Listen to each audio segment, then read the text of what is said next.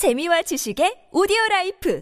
팟빵 안녕하세요. 군사돋보기입니다. 현대전에 있어서 전자전의 중요성은 전쟁의 승패를 갈라놓을 정도로 중요하기에 더 이상 강조할 필요가 없을 겁니다. 그런데 우크라이나군의 방공망에 의해 러시아판 EA-18G 그라울러 전자전기라 할 수 있을 만한 강력한 러시아 전자전 공격기가 격추당했고 이 때문에 이제 러시아의 그 어떠한 전자전 공격도 아주 오랜 기간 미군과 우크라이나군에게 아무런 효과를 발휘할 수 없게 되는 엄청난 사태가 러시아군에게 닥치게 되었는데요. 미군의 경우 스텔스 전투기나 전자전 장비 같은 전략 무기를 잃어버릴 경우 아주 난리가 나죠. 어떻게 해서든 바닷속에 가라앉은 F-35C 전투기를 인양하려 했고 전장에서 전략 무기를 회수할 수 없을 경우 공격기나 특수부대를 다시 보내 이를 파괴해서 적의 손에 해당 무기가 들어갈 수 없도록 철저히 대비했습니다. 그런데 이런 전략 무기에 대한 개념이 전혀 없는 것인지 러시아군은 이에 대해 아무런 조치도 취하지 않아 전 세계 수많은 군사 전문가들을 어이없게 만들고 있는데요. 러시아판 그라울러 전자전기는 어떻게 격추당했으며 어떻게 미국과 나토, 우크라이나군이 러시아군의 모든 전자전 체계를 아무 의미 없게 만들 수 있게 된 것인지 알아보겠습니다. 전문가는 아니지만 해당 분야의 정보를 조사 정리했습니다. 본의 아니게 틀린 부분이 있을 수 있다는 점 양해해 주시면 감사하겠습니다. 현지 시각 9월 10일 우크라이나군이 이지움을 점령했을 때 이곳에서 공습을 시도했던 러시아군 전투기 편대가 우크라이나 방공망에 의해 격추되었습니다. 이 때문에 러시아 공군은 여러 전투기와 공격기를 손실하게 되었는데요.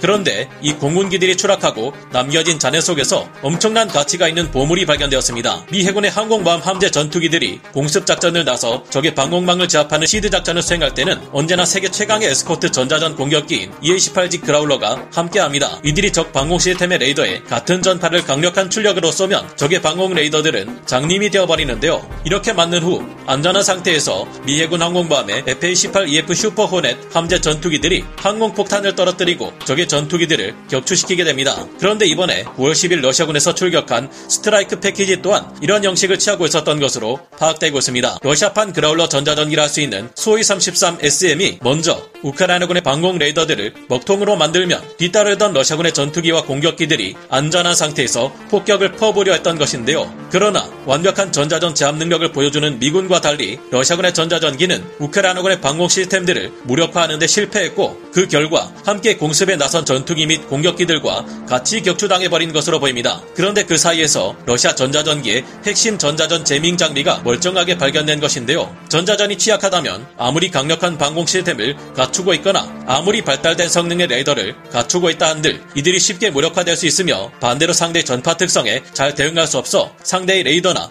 통신망을 무력화시키기 어렵게 됩니다. 게다가 전자전 영역에서는 능력이 더 부족한 쪽이 상대편의 전자전 전력의 전파 특성이나 전파 패턴 등을 모두 읽혀버리게 되기에 자칫하다간 적의 공격에 전혀 대응할 수 없게 되는 현상이 나올 수도 있습니다. 여러 오신트 보도들이 전하는 바에 따르면 우크라이나군 장병 중 하나가 현지 시각 9월 13일 소위 30 전투기 잔해를 촬영해 SNS에 올린 후 분석했는데 이 전투기는 러시아군의 전자전 장비가 탑재된 소위 30 SM 기체이며 기체 번호는 RF81773 인 것으로 확인되었습니다. 미 해군의 EA-18G 그라울러 전자전 공격기의 러시아판이라 할 수 있는 이 기체는 러시아가 최강이라 그토록 자랑해왔던 히비니 U 전자전 시스템을 갖추고 있는데요. 히비니 U 전자전 시스템을 이루는 주요 핵심 장비는 세 개의 전자전 pod라 할 수 있습니다. 우선 왼쪽 날개 wingtip에 장착되어 적의 방공 레이더나 항공기, 전투함이나 대공 미사일의 active 레이더 seeker가 내뿜는 방사 전파를 수신하는 RT-518 LSM-1이 있습니다. 이 pod는 적의 전파를 수신해 이를 분석하고 경보를 보내는 역할을 하기에 큰 가치가 있는 것은 아닌데요.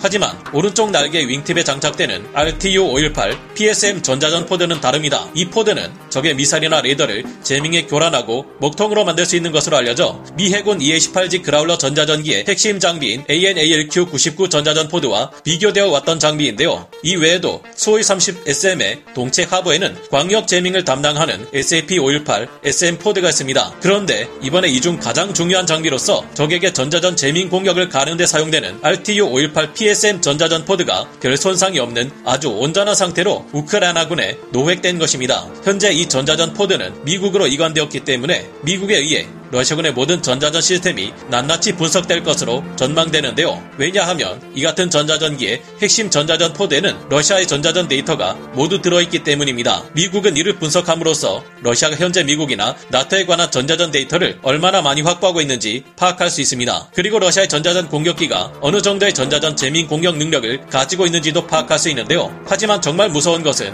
이를 역이용해 미국이 러시아의 전자전 장비들을 모두 무용지물로 만들 수 있다는 것입니다. 이 때문에 러시아 러시아가 가하는 모든 형태의 전자전 공격은 미국에게 통하지 않게 되었으며 미국은 러시아가 이제까지 한 번도 보지 못한 새로운 전파와 패턴의 전자전 공격이 가능해질 것을 예상할 수 있습니다. 그리고 이에 대한 핵심 정보를 미국이 우크라이나에 넘겨줄 테니 러시아 공군기들은 더 이상 우크라이나군에게 전자전 재민 공격을 가할 수 없게 될 것을 말해주기도 합니다. 이 때문에 러시아 공군은 이제 모든 전자전 시스템을 처음부터 모조리 새롭게 다시 구축하지 않는 이상 미국과 우크라이나에게 전자전 공격을 가할 수도 그들의 전자전 공격에 대응할 수도 없게 되었다고 봐도 과언이 아닐 겁니다. 이런 상황에 정말 황당한 것은 아무것도 하지 않았던 러시아군의 대응인데요. 여러 오신트 정보를 전하는 이들은 이주음 시 외곽에 추락한 소위 30 SM 기체에 있는 이 RT-518 PSM 장비가 어떤 장비인데 어떻게 이를 그냥 내버려 둘 수가 있느냐는 반응을 보이고 있습니다. 당연히 이렇게 중요한 장비라면 특수부대를 파견해 이 장비를 회수하거나 그게 안 되면 또 다른 공격기를 재빨리 투입시켜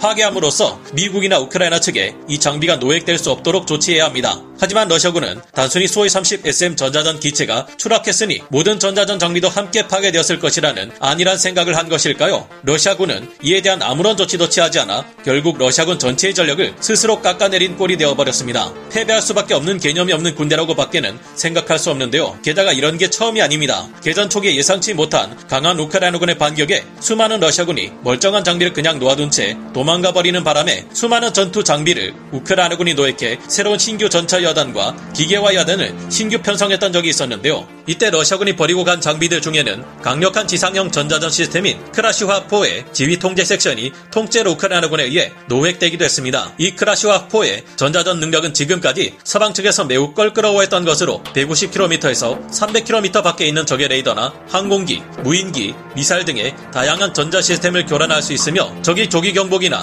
정찰 위성과 같은 정찰 감시 수단에서 사용되는 레이더를 교란하는 것이 가능 할 것으로 여겨져 왔기 때문입니다. 당시 이 장비 또한 거의 멀쩡한 상태에서 노획되었고 이를 통해 러시아군의 전자전 데이터를 다수 확보할 수 있었기에 서방 측에서는 정보전의 금맥을 발견한 것이나 다름없다는 반응이 나오게 됐습니다. 이 외에도 러시아군의 보리소 글랩스크2 다목적 전자전 차량이 우크라이나군에 노획되기도 했는데 이 전자전 차량의 경우 아예 우크라이나군이 수리를 마친 다음 전장에서 운용하고 있을 지경입니다. 현재 전장을 지휘하는 것은 사실상 푸틴 러시아 대통령의 역할이라고 하는데요. 전자전 장비가 얼마나 중요한 장비인데 이를 이렇게 함부로 내팽겨치고 아무런 조치를 취하지 않는 것을 보면 푸틴은 자국의 무기 체계가 무슨 역할을 하는지에 대해서 기초적인 지식도 갖추지 못하고 있는 듯해 기가 막힙니다. 미국과 나토, 우크라이나 측에서는 아주 반가운 상황인데 앞으로도 더 많은 러시아군의 전략 무기가 노획되어 러시아 및 중국에 대항할 수 있는 능력을 미국과 우크라이나가 가질 수 있기를 기원해 봅니다. 오늘 군사 돋보기 여기서 마치고요. 다음 시간에 다시 돌아오겠습니다. 감사합니다. 영상을 재밌게 보셨다면 구독, 좋아요,